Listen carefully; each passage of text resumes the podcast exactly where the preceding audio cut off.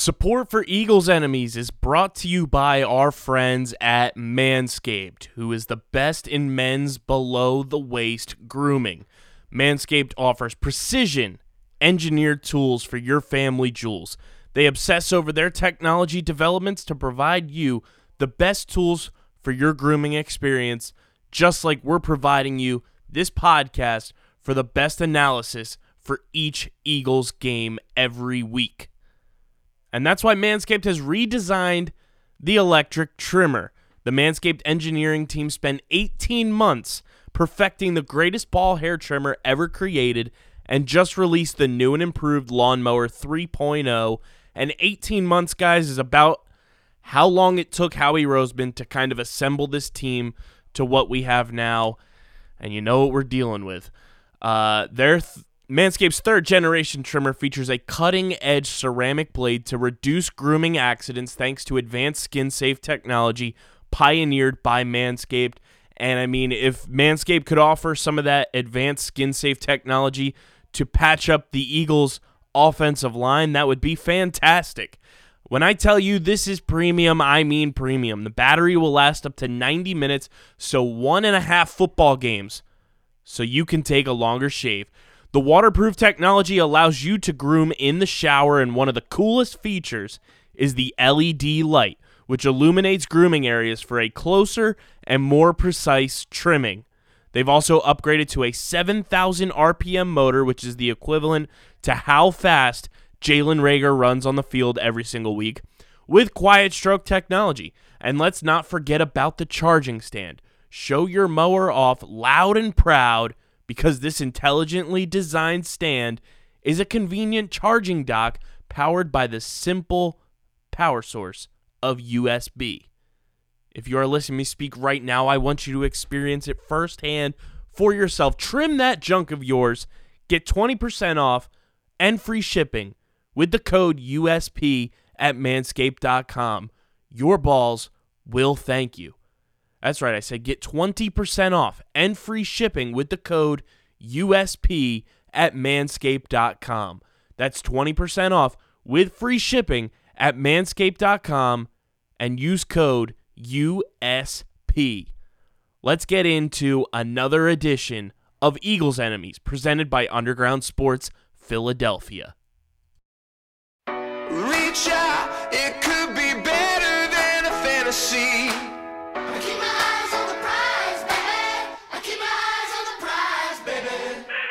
I got my levels out of place last night. Was a long one. Looking for a quick fix, looking for a shortcut. But if I want a game plan uh, for the long run What do I bring to the table? Said dumb luck. There's a good chance the last thing I think of Will show up in my sleep and crash all my dreams With some shit I won't repeat Cause it's not what I'm proud of. Some heaviness, some pettiness, some things I'm ashamed of. All right, the Eagles finally won a game somehow, and uh, they take on the Pittsburgh Steelers in the cross-state rivalry this week. And who better to have on Eagles enemies than the guy who got this mini podcast series on the network started, all from a little preseason breakdown in 2018. My good friend Wesley Euler from Steelers Nation Radio and ESPN Radio Pittsburgh joins me now to break down this matchup. Welcome back to the show, man. So pumped to have you on. Uh, Thanks for having me, Kyle. I appreciate it. And you know, I just I had a funny little flashback two years ago, uh, right when I came on the podcast with you, was kind of right when I had moved back to Pittsburgh and, and was starting this this new job with iHeartRadio in my hometown. And and wow, remember preseason games? I mean, that seems What like so long ago, but what a time! I mean, it really wasn't that long ago that that was a normal thing to do. Pepperidge Farms remembers the preseason. I Um, love to remember. the uh, the Pittsburgh Steelers, man, they have been off to a, a pretty strange start to the 2020 season. Obviously, they get impacted by the Tennessee Titans' uh, plethora of doorknob licking and contracting of COVID 19. um, so they get the early bye week. It seemed to have pissed Ben Roethlisberger off quite a bit. There were quotes out and about saying that, you know, finding out that the, the game wasn't happening on a Friday really threw them off, and now only having kind of a three day bye week uh, kind of sucks early in the season, but from what you've been able to see from this this Steelers team through three games this year, how are you feeling about how they've been playing? I think so far so good, certainly. Um, and, and, yeah, and and Ben was none too pleased, and I think Vance McDonald and Cam Heyward, you know, had some some similar things to say about the game last week. I, I understand why they're frustrated. Obviously, it's something that's you know out of your hands, out of your control, that ends up affecting you, moving around your bye week, uh, kind of and throwing off the rhythm of your practice week, if you will, your kind of practice rhythm there. Um, but I also think at the same time, it's never really going to be fair to anybody. Like there's going to come a time where uh, throughout all this COVID stuff, it's going to affect your team in some way. Fortunately for the Steelers, it wasn't an outbreak. You know, I feel like it it could have been much worse, and and that's why I do like Mike Tomlin in this regard. Um, every coach in the NFL, right? I mean, even Bill Belichick, who we kind of all uh, prop up as as being the the all knowing great one. Every coach in the NFL has things that drive you crazy sometimes. But I think with Mike Tomlin, he's he's kind of the right guy to navigate this for the Steelers. I think he's got command of that locker room. Um, but yeah, Ben Ben none too pleased. But then again, Kyle, he for being like a, the tough Big Ben quarterback, you know, who gets sacked all the time and and never misses any time really, except for last year with the elbow thing he between me and you, he can be a little bit of a diva sometimes. All right, Absolutely. don't tell anybody I said. Don't tell anybody I said that. All right. People um, are saying. People are saying. people are. Yeah, exactly. I've been. You know, I, I heard it from a friend who heard it from a friend. Um, but no, but uh, to stick with Ben, I think one of the positive encouragements through the the first three games before the unexpected bye week, um, some of those concerns about his elbow, I think have have gone away. He's looked sharp, uh, and while it, it hasn't been perfect um, I think early in the season, coming back from that injury, particularly some of the concerns about elbow strength, uh, having three different tendons in his arm worked on. Uh, man, I tell you what, when he threw that past 58 air yards on a dime to Chase Claypool, uh, a lot of people weren't asking about his elbow strength uh, anymore. Uh, so that's been a positive early on on the defense as well too. I mean, I'm sure you've noticed T.J. Watt, Bud Dupree, Cam Heyward, Stephon Tuitt. I mean, those guys just wreak absolute havoc. Um, so those have been kind of you know some of the spark notes of the good to start the season if you want to look at some of the the glass half empty still leaving some to be desired i think the secondary um, hasn't quite been as locked down and, and had as many splash plays as they did last year obviously Minkah fitzpatrick comes to pittsburgh seven turnovers forced in his first seven games joe Haden and steven nelson were fantastic last year and, and not that those guys have been bad this year i just think maybe they, they they were so strong a year ago that they set the bar so high that maybe you know Steelers fans and Steelers media have asked. Eh, you know the the splash plays and maybe some of the shutdown nature of last year hasn't quite been there. Uh, but again, still early on for those guys certainly. And then maybe on the offensive side of the football, the offensive line hasn't been a disaster. But like you, I know we'll get no sympathy from this from the Philly crowd. Uh, a lot of moving parts on that offensive line early in the season. David DeCastro uh, missed some time. Stefan Wisniewski, you know, who's a, a former Eagle, uh, two-time Super Bowl champion with the Eagles and in the uh, Kansas City Chiefs. You know, Pittsburgh guy was all excited to be back with the Steelers. He got hurt in the first game of the year, uh, injury against the Giants on Monday Night Football, so he's been out. So there's there's been some shuffling there on the offensive line. Um, but again, when, when you're three and zero, oh, I think all those, you know, you're nitpicking about your bye week, you're nitpicking about some of these issues. I think to be three and zero oh for the first time in a decade, they're, they're happy where they're at right now. What has been the deal with James Conner's kind of up and down career in Pittsburgh? You know, week one gets injured, and you know, not sure if he's going to be the guy moving forward. Right, right. Benny Snell takes over. He's like, uh, you know, he's the guy now. And then James Conner comes back, and in the next two games, rushes for over hundred yards in both games. Uh, what's kind of the the situation with James Conner in your opinion, and how does he kind of keep a firm grasp on that on that job as the RB one? Yeah, you're right. It's been an it's been an early roller coaster, and obviously, I think you know with the the crazy off season and the lack of sports and the lack of OTAs and minicamp, right? And everybody just eh, that works in the football business, whether it's you know radio and podcasting like we do, if you're a TV person, if if you're a writer and you're trying to fill column inches, whatever. There was a lot of discussion, almost at nauseum, Kyle, in Pittsburgh about two guys, Juju and James Conner, right? And they're entering contract years and they've had a lot of good in their careers, but there's also been some some unavailability due to injury. There's also been some question marks there. Uh, after week one, you're right. James Conner leaves with an injury. Benny Snell comes in and runs for over 100 yards. There was a lot of talk that, okay, you know, you got to make Snell the bell cow now. You know, people in Pittsburgh were joking. We got the Snell cow, right? that was the that was the joke there uh, in town for the next couple weeks. Uh, but then James Conner comes back out in, in week two and week three, back to back 100 yard performances for him. Uh, for the GM, Kevin Colbert, uh, for Mike Tomlin, obviously the head coach, they James Conner's always been their guy, Kyle. And as long as he's healthy, he will be the guy that gets the most amount of carries, gets the lion's share of the load, if you will. But I do think what we saw in week three against the Texans was the start of the Steelers kind of figuring out their running back recipe. And for so long, I mean, Mike Tomlin has always had he's always had that bell cow in Pittsburgh, right? Um, from from Willie Parker to Rashard Mendenhall to Le'Veon Bell to, to to when James Conner first burst onto the scene and was a Pro Bowler, you know, in his first year. Mike Tomlin is a run the wheels off the running back type guy. He is not a running back by committee type guy. But I think they're starting to find a, an even balance with that this year, where maybe it's 65, 70% James Conner, and then the other 30, 35% is Benny Snell and the rookie running back out of Maryland, Anthony McFarland, who looked really good against the Texans as well. James Conner gets 16, 17, 18 carries, right? Snell gets four or five carries. Maybe McFarland gets two, three, four carries, something like that. I think that is the recipe. Then James Conner is still technically your feature back, but at the same time, you're preserving him. You're keeping him fresher by not giving him as many carries. And, and Benny Snell's a talented running back. Anthony McFarland's a talented running back. And they're different styles, too. I guess Snell's a little bit more similar than James Conner uh, or to James Conner, pardon me, whereas Anthony McFarland's a more of a pace, uh, quicker back. Like I think they've got some nice options there. You know, you can do some short yardage stuff with Snell. You, have got the change of pace option with McFarland. While again, James Conner still gets 70-ish percent of the carries. It feels like that's the recipe that the Steelers have started to figure out here. And and that's I think that's the best for James Conner too, because like I said, he he has dealt a lot with injury over his career. But I think if you if you keep his contact not to a minimum, but just you're helping him share the load a little bit in that regard. I think it'll go a long way for him and for the for the whole Steelers backfield in the long run. And I think one of the guys that stood out in the offseason as an addition to this offense that was going to be like taking it to that next level, finally some, you know, a, a big name, possibly some consistency with Ben Roethlisberger is Eric Ebron. And I had a lot of high hopes as a fantasy football player for Eric Ebron in the Steelers offense.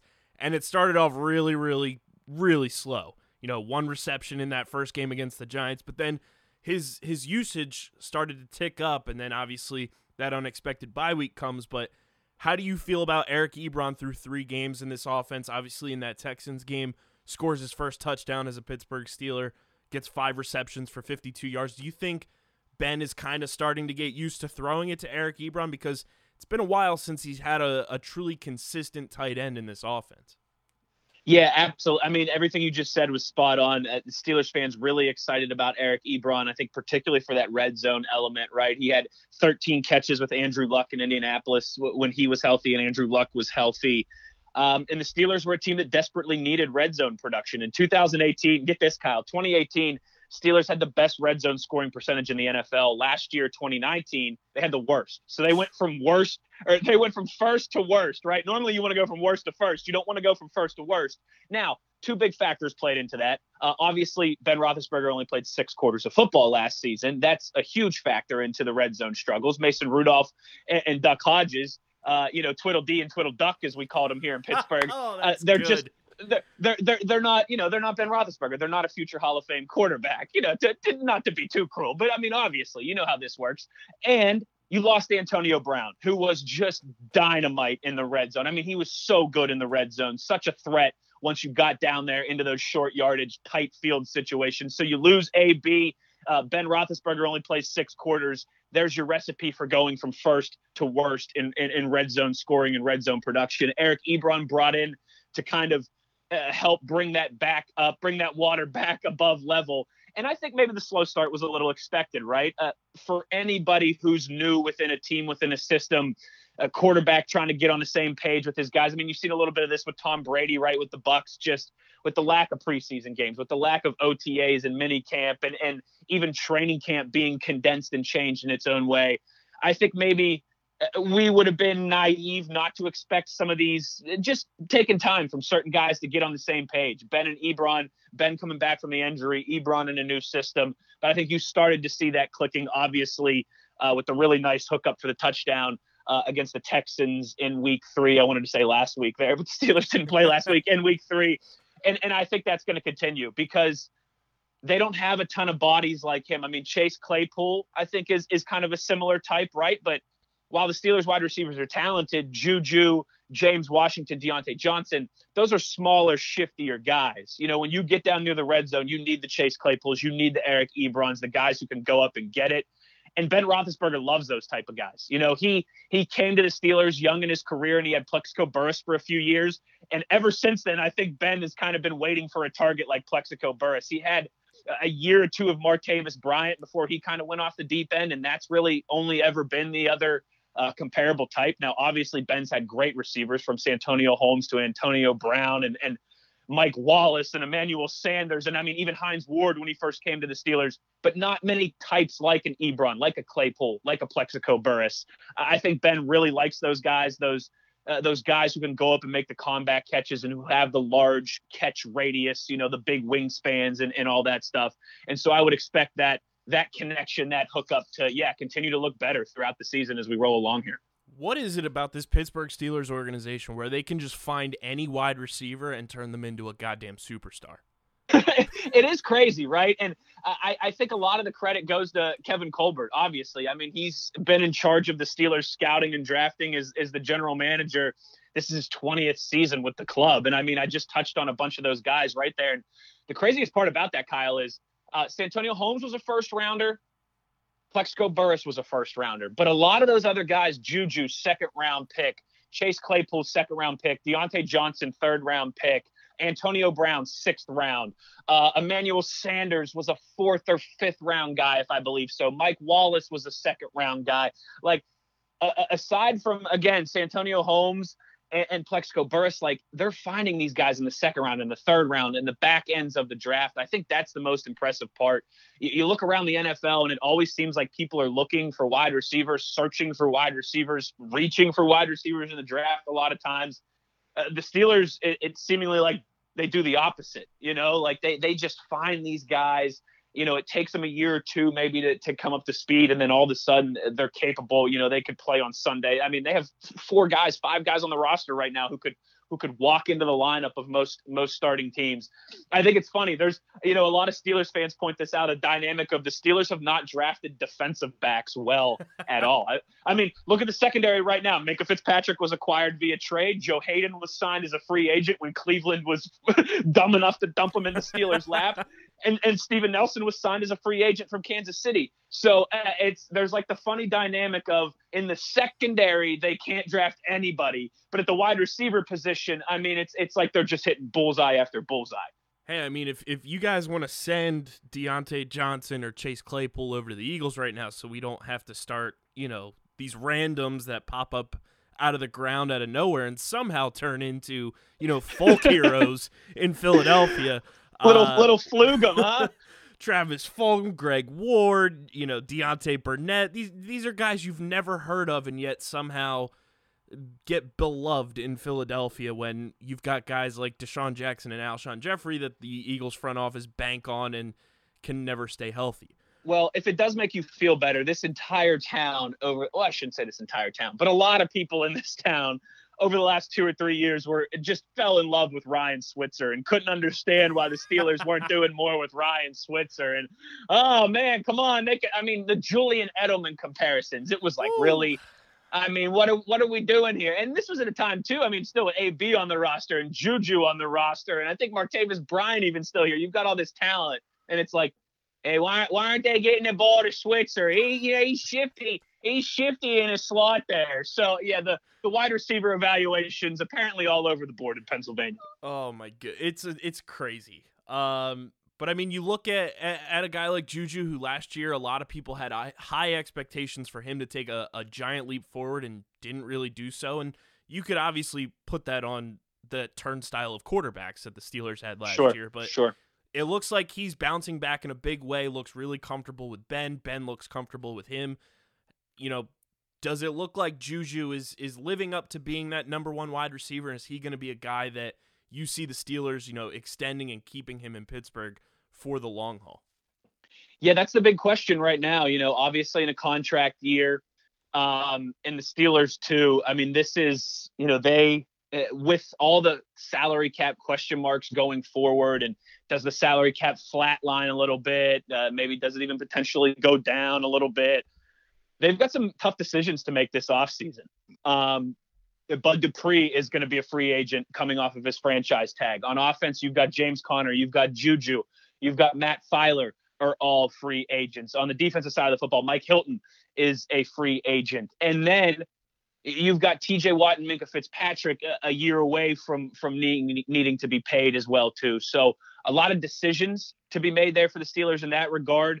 Eh, Juju is maybe the most difficult one, I think, just because in theory, right, in a perfect world, they would love to keep him. But you and I know, right, salary cap leagues, I mean, every sport other than baseball, like you have to make tough decisions in that regard. And it's not just always about how you like a player, how he fits into your system. Uh, cost considerations come into that too.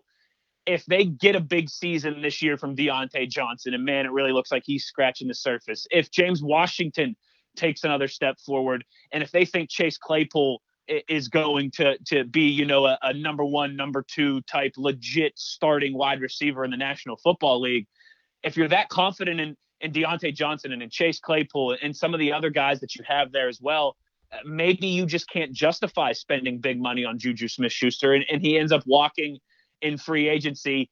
I think if that happens at least for the Steelers the the positive out of that right Kyle would be that okay if Juju does leave and go somewhere else for big money that means he probably played pretty darn well in these last 13 games of the season and, and, you know and helped the Steelers have a good year and and and, and all those things. Um, it, it's going to be very interesting because again, like I said, a lot of big names on offense and defense that are going to be free agents this upcoming season, and then they're they're only a year from staring the Fitzpatrick and TJ Watt contracts down as well. How do them wanting to keep Bud Dupree play into all of this? Uh, uh, there, there's a lot to balance there uh, for Omar Khan, who is like the the Steelers' uh, financial cap guy. And again, in the wake of just who knows what's going to happen to the cap with with all the COVID revenues plummeting across the league.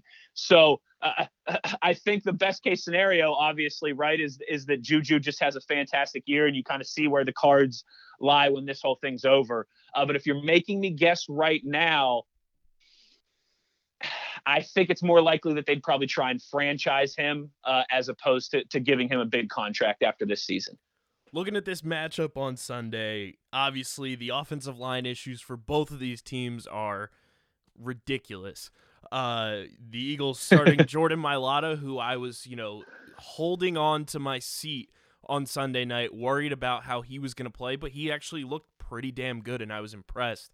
Uh, I was gonna say, yeah, I thought so too. You know, the the ukulele playing must have you know infused into his body, and he looked great. And I mean, it was a, a huge upgrade over you know lame duck Jason Peters, who I still don't understand why we paid him extra money to go over and just have a toe injury, but you know, it's Jason Peters. He runs the organization. It was a nice it was a nice hustle by him and his agent. oh, sure. absolutely. Uh, but you look at the Steelers defense, you know, they they have been, you know, uplifted as you know arguably the best defense in the league right now. Uh, how do you see them kind of attacking what the Eagles do on offense and you know just trying to neutralize the two main weapons because the Eagles have zero wide receivers uh, in Miles Sanders and Zach Ertz?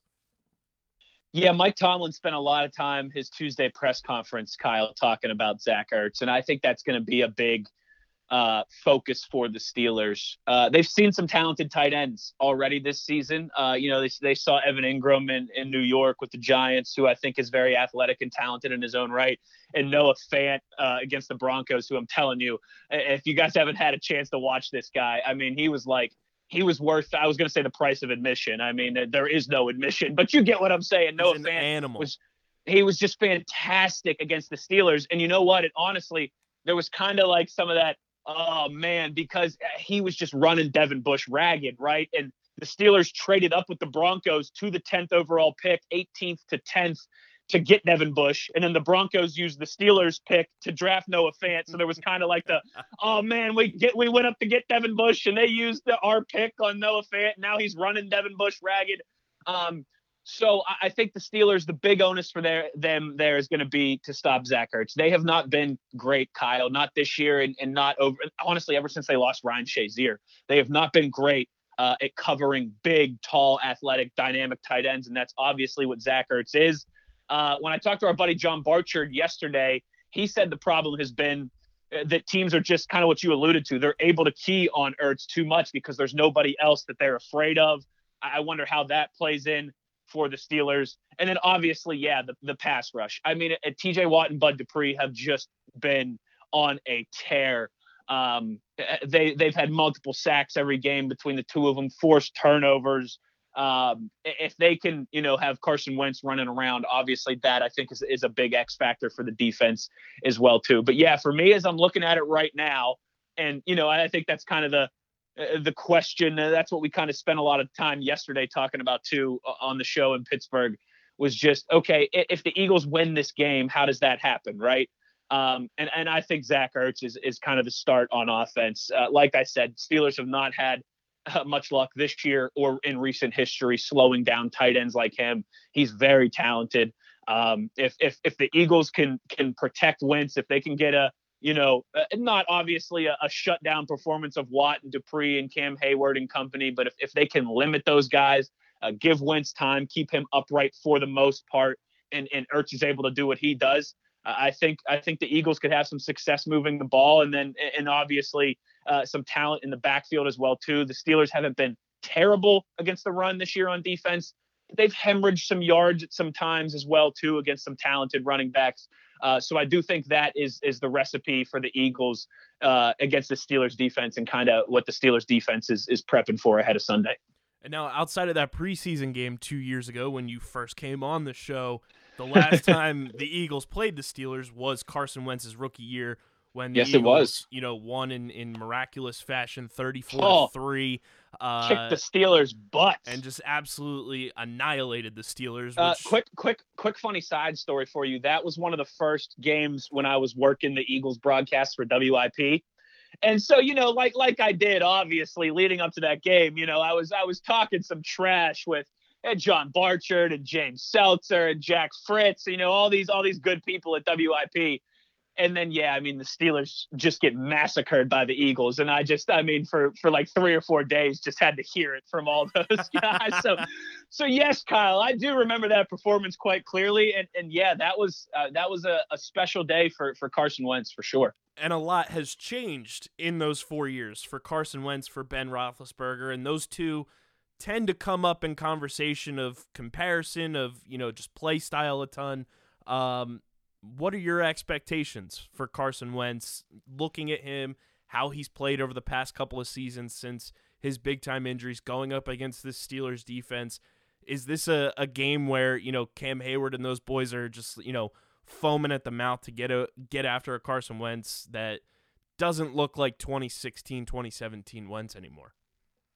Yeah, I mean, I, I think so. Carson Wentz, um, I don't think anybody would call him a, a traditional pocket passer, right? But at the same time, I don't think he's as mobile as he was in 16 and, and, and certainly in 17, where he would have won the MVP if not for the injury at the end of the season. I think he'll be proud of me in this regard, though, Kyle. Like a lot of people that I work with, uh, a lot of my coworkers, and just a lot of people that cover the Steelers that I'm around a lot. Like I get accused of being a Carson Wentz sympathizer sometimes. All right, and like we got we got into a big argument last year on the show. Uh, my co-host is is Arthur Moats. He was a linebacker for the Bill, the Bills and the Steelers and the Cardinals. We got into a big argument on the show last year where uh, he was on Dak's side and I was on Wentz's side in terms of who was better. Like I, I've been accused of of being a Wentz sympathizer and oh you're just you're stuck in 2017 Wes. He's not that guy anymore. I, for me, Kyle, and obviously I'm not as in tune to it as I was, you know, when I was working at WIP and in Philadelphia. Um, it, it feels like he has certainly had his struggles, but man, he's just had nothing going his way either. For the last two seasons, the offensive line has been just a revolving door. Uh, all of his wide receivers have been injured. I mean, he's even had some injuries with the tight ends, but with Dallas Goedert and with Ertz as well too so, so that's the biggest thing for me. It's tough for me again, as kind of just an outsider who's not really in it to pinpoint, okay, how much of this is on Wentz and how much is just on everything else happening around him. But I will tell you this from the outsider, you know, from the the non-Eagles fan perspective, right? man, I, I think he has the talent there. I think he has the ability there. I know there's been the injuries. I know some things have changed, and people point right to, oh well, DeFilippo's been gone and Frank Reich has been gone, and looks what look at what happens has happened ever since then. I- just, I still, if I was making a list of on their best day, who are the top 10 quarterbacks in the NFL, I have Carson Wentz on that list every single time. And I've probably got him closer to five than I do to 10. So again, I don't know how much that means coming from me, the guy that everybody here in Pittsburgh calls the, the Carson Wentz sympathist, sympathizer. But I, I, I do. I think he has a ton of ability. I realize, obviously, on his end, he's got a lot of stuff that he's got to clean up. Uh, but I also do think Howie Roseman and company have have not put him in the best situation either. Yeah, I couldn't agree more. I, I feel like the front office has failed Carson Wentz more than they've helped him, just with the the lack of weapons, the you know constant rotating door of these older veteran wide receivers who can't stay Yep. healthy, um, and then the offensive line is just super old, can't protect him, and then he's just trying to do too much, and I think that's the issue. Is Wentz feels like he has to do everything when that shouldn't be the case for your franchise quarterback. You should be making everything as simple and as easygoing as possible Right. for him to go out there and just sling the rock like we know Carson Wentz can do. Uh, and that's what we know Ben Roethlisberger can do. So on the flip side of things, looking at the Eagles' defense, their defensive line has been pretty good this season. A lot of you know younger guys have stepped up in big ways, like Derek Barnett, Josh Sweat, and then you've got that interior uh, with Fletcher Cox, Malik Jackson, and former Steeler Javon Hargrave. Uh, how do you think Ben's going to fare against this pass rush that uh, Jim Schwartz is going to be sending his way? Yeah, well, I'll tell you this, Kyle. They've they've really, and I'm sure this probably won't surprise you. Through the first three games of the season, the Steelers have put an onus on Ben getting rid of the ball quickly, right? Like they do not want him standing in the pocket. They do not want him taking hits. Um, and that's part of why too. They they brought in a guy, Matt Canada, uh, to the offensive staff this offseason. Matt Canada was uh, the offensive coordinator at LSU for a while, offensive coordinator and interim head coach at Maryland for a while. He was at Pitt for a year uh, while James Conner was at Pitt. Um, so a lot of familiarity with the Steelers system and, and, and being around on the, on the south side of the facilities and, and just a guy who has done a lot of innovative stuff on offense across college football. The Steelers have gone from uh, one of the teams over the past two years who use the least amount of pre-snap motion and the least amount of play action to now they're I believe top five at least before their unexpected bye week last weekend. I know they were top five in both of those categories, play action and pre-snap motion across the NFL. I think you see that from Matt Canada. And that was brought obviously to innovate the offense, sure, and, and to add extra wrinkles and make the Steelers l- less predictable and, and harder to defend. But I also think part of that too was was just keeping Ben Roethlisberger healthy, right? Um, insulating him, quicker passes, more um, eh, pr- more I guess predictable reads for Big Ben, if you will, is maybe the simplest way to put it. They've got a lot of options. They've got a lot of like we talked about with Diontae Johnson and Juju Smith-Schuster and James Washington, a lot of shifty, athletic guys.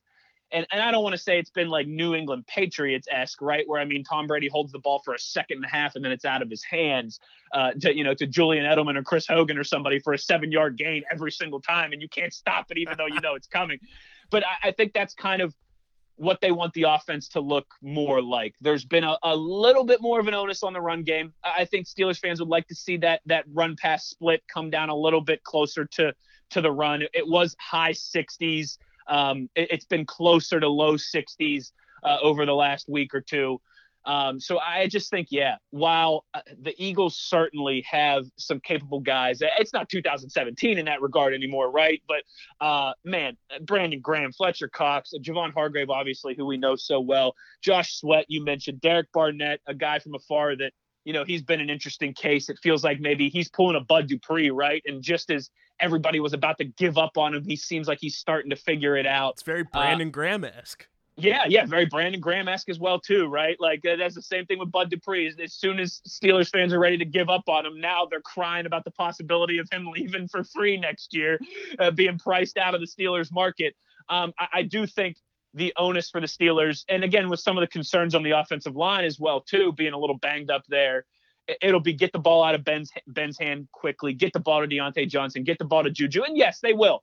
Obviously, they're always going to. They'll take a couple shots downfield with, with Chase Claypool and, and company as well there too. But I do think the biggest thing through the first three games here has been uh, don't turn the ball over on offense and keep Big Ben upright. And our defense is going to be good enough for us to to to win every single game if, if we can do those two things on offense. And and I would expect that to continue this Sunday. How disappointed do you think the Steelers organization was that Javon Hargrave left in free agency? Man, I I they were obviously sad to lose him. Um, but it I think they were happy to see him get paid at the same time, right? Mhm. Because he was a he was a guy who I mean he he sat behind Cam Heyward and Stephon Tuitt, you know, uh, two guys very talented in their own right, guys that have been to Pro Bowls and, and been selected as all pros, um, the big money contract guys, right? And and he stepped in at times when those guys were injured. He played different roles, Kyle. I mean he he played one technique, he played three technique, he played five technique I mean, he lined up over the center, he lined up inside the guards, outside the guards. Whatever the Steelers needed him to do on defense, he was always willing and he was always capable and he always had success. And so, yeah, I think they were sad to lose him because uh, the Steelers do on defense feel really good about their starting 11, you know, and then maybe one or two guys elsewhere. Uh, you alluded to it. You could argue that they're one, they're the best unit in the NFL. Certainly, you could make that argument. They don't quite have the depth, though, at, at some key positions that I think they've had in the past. Uh, losing Javon Hargrave was a big part of that, certainly. Um, and, and yeah, I, so again, I think they're happy to see him get paid, to see that work pay off for him. But yeah, I mean, there, there's no doubt that they would still love to have him on the roster. I think one of the the saving graces for this Eagles defense to make them more complete than they have been in years past is Darius Slay. He's been absolutely fantastic to start his career in Eagles green. Do you think he gets the Juju matchup? Do you see him kind of moving around the field potentially with Diontae Johnson the way that he started his season this year? Who do you think Darius Slay matches up with, and does that kind of switch things around for this this passing offense for the Steelers?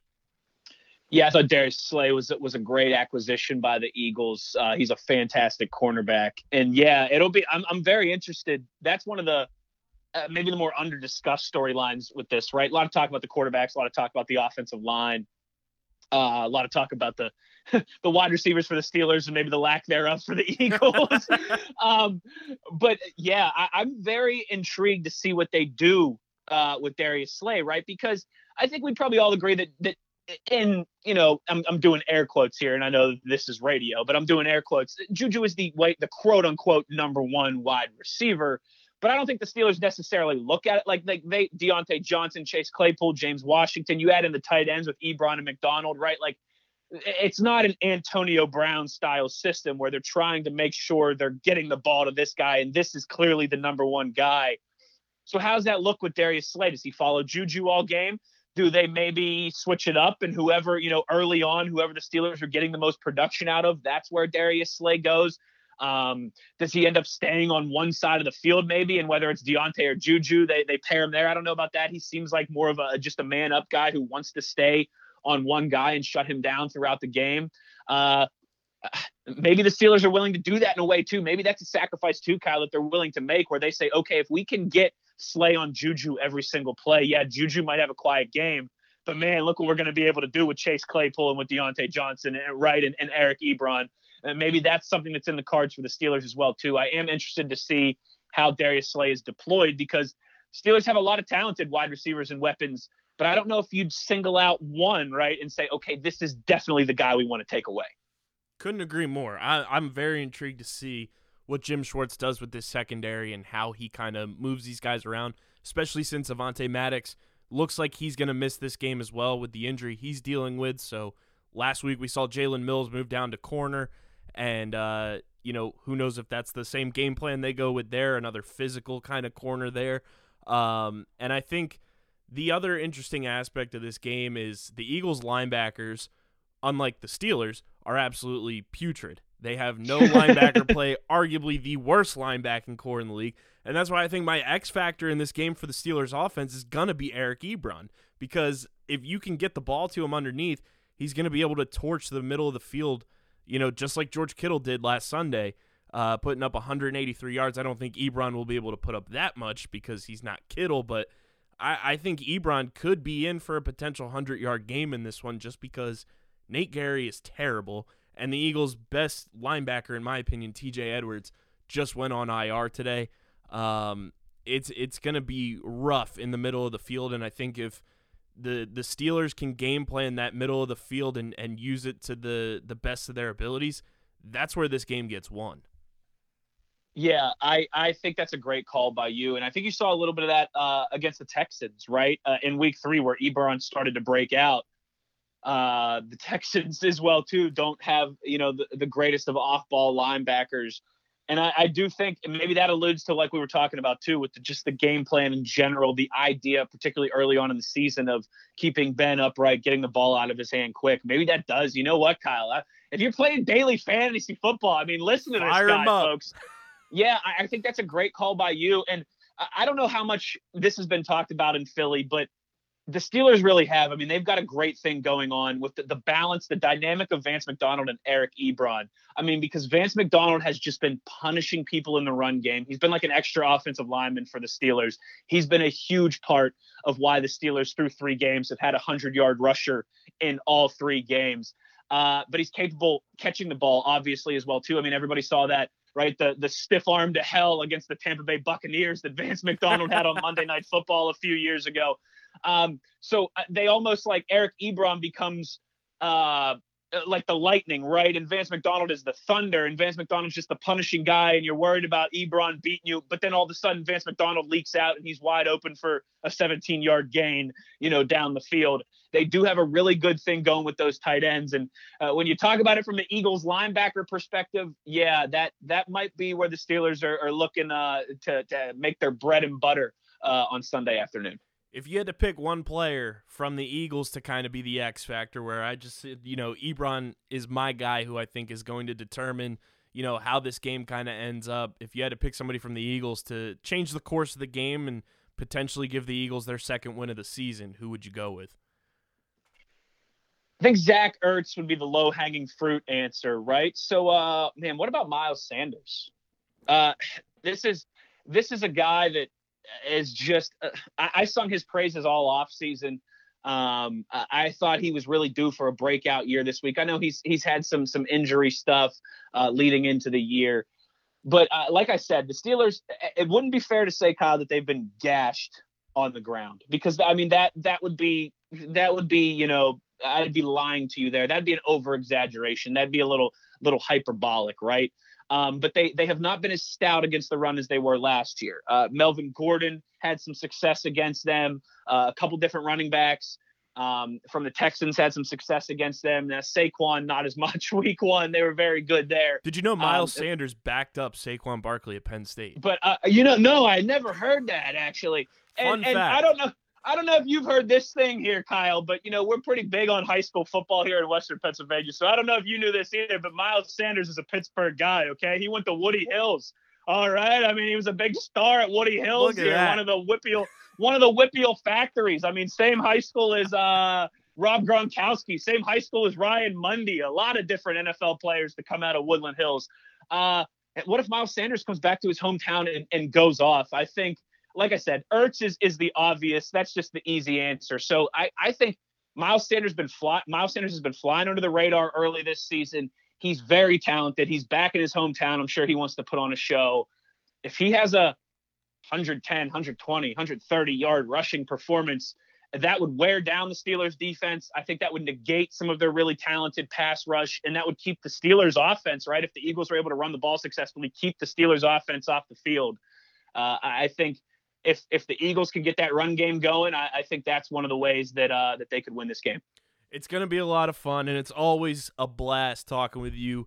Uh, Wes, you're the absolute man. I know you got another Philadelphia podcast to do with our boy John Barchard and the Wooder I'm Boys. making the rounds, baby. Uh, but let everybody know where they can check you out on social media, where they can listen to you talk about this Pittsburgh Steelers team because you're absolutely rocking it right now. Well, thanks, man. I really appreciate the kind words, and, and I love seeing uh, everything you guys have been doing uh, at Underground Sports over there, kicking some booty as well. Uh, just on Twitter, real simply at Wesley Uhler. Um, and then I, I do two different shows. So I do a show uh, noon to two every day on Steelers Nation Radio, and then Monday, Wednesday, Friday uh, I do two to seven on ESPN Pittsburgh. Um, both of those you can get, you know, uh, on your on your iHeartRadio app on iHeart.com uh, on 970 AM, 106.3 FM if you're in the Pittsburgh area.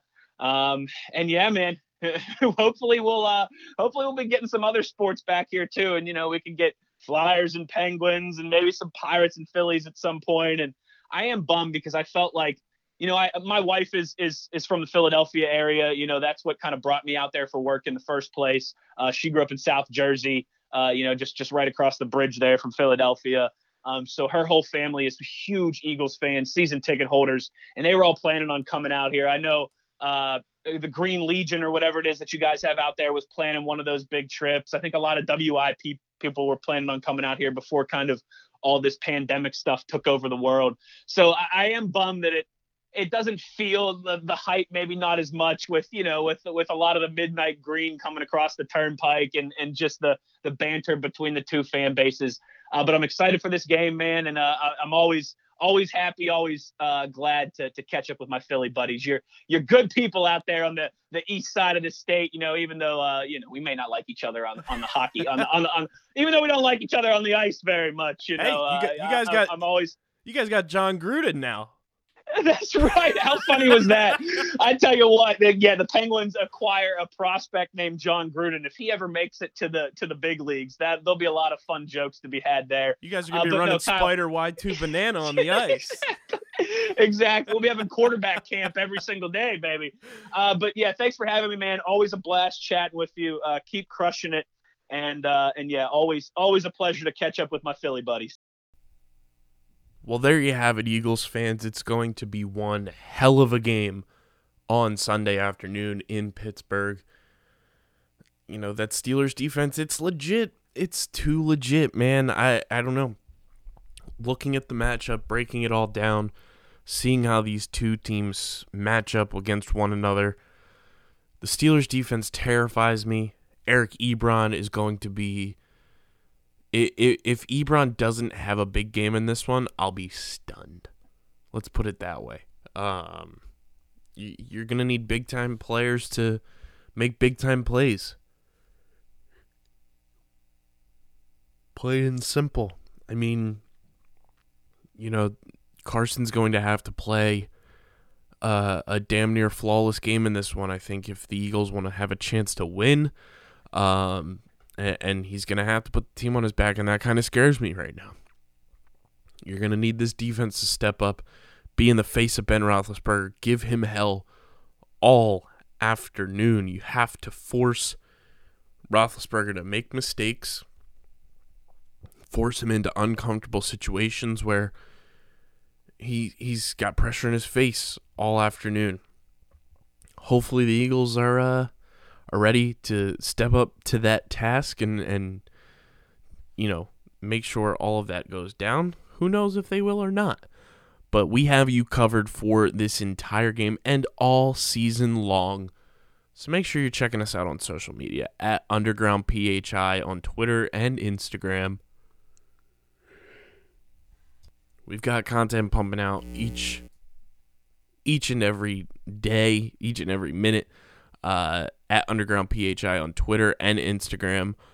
Who knows? Maybe some more jersey giveaways in the very near future, thanks to our awesome sponsors.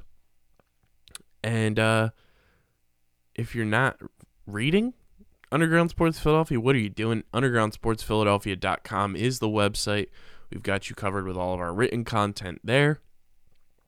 And then make sure you guys are subscribed to the podcast hit up Apple Podcasts, leave a five star rating and review. Let me know how you're feeling about this game, what you think is going to go down, if the Birds are going to pull out a win on the road, an upset win. Five star ratings and reviews only because we have standards. We know you do too, and we know those standards are five stars. You can check us out on Spotify, Stitcher, the TuneIn app, iHeartRadio, radio.com, SoundCloud wherever you get your podcast, we are there. Again, big shout out to my good friend, my buddy Wes Uhler, for hopping on the show. It's an absolute blast to catch up with Wes, and uh, any opportunity I get the chance to, that will go down. So big shout out to him for taking time out of his busy schedule to hop on the show.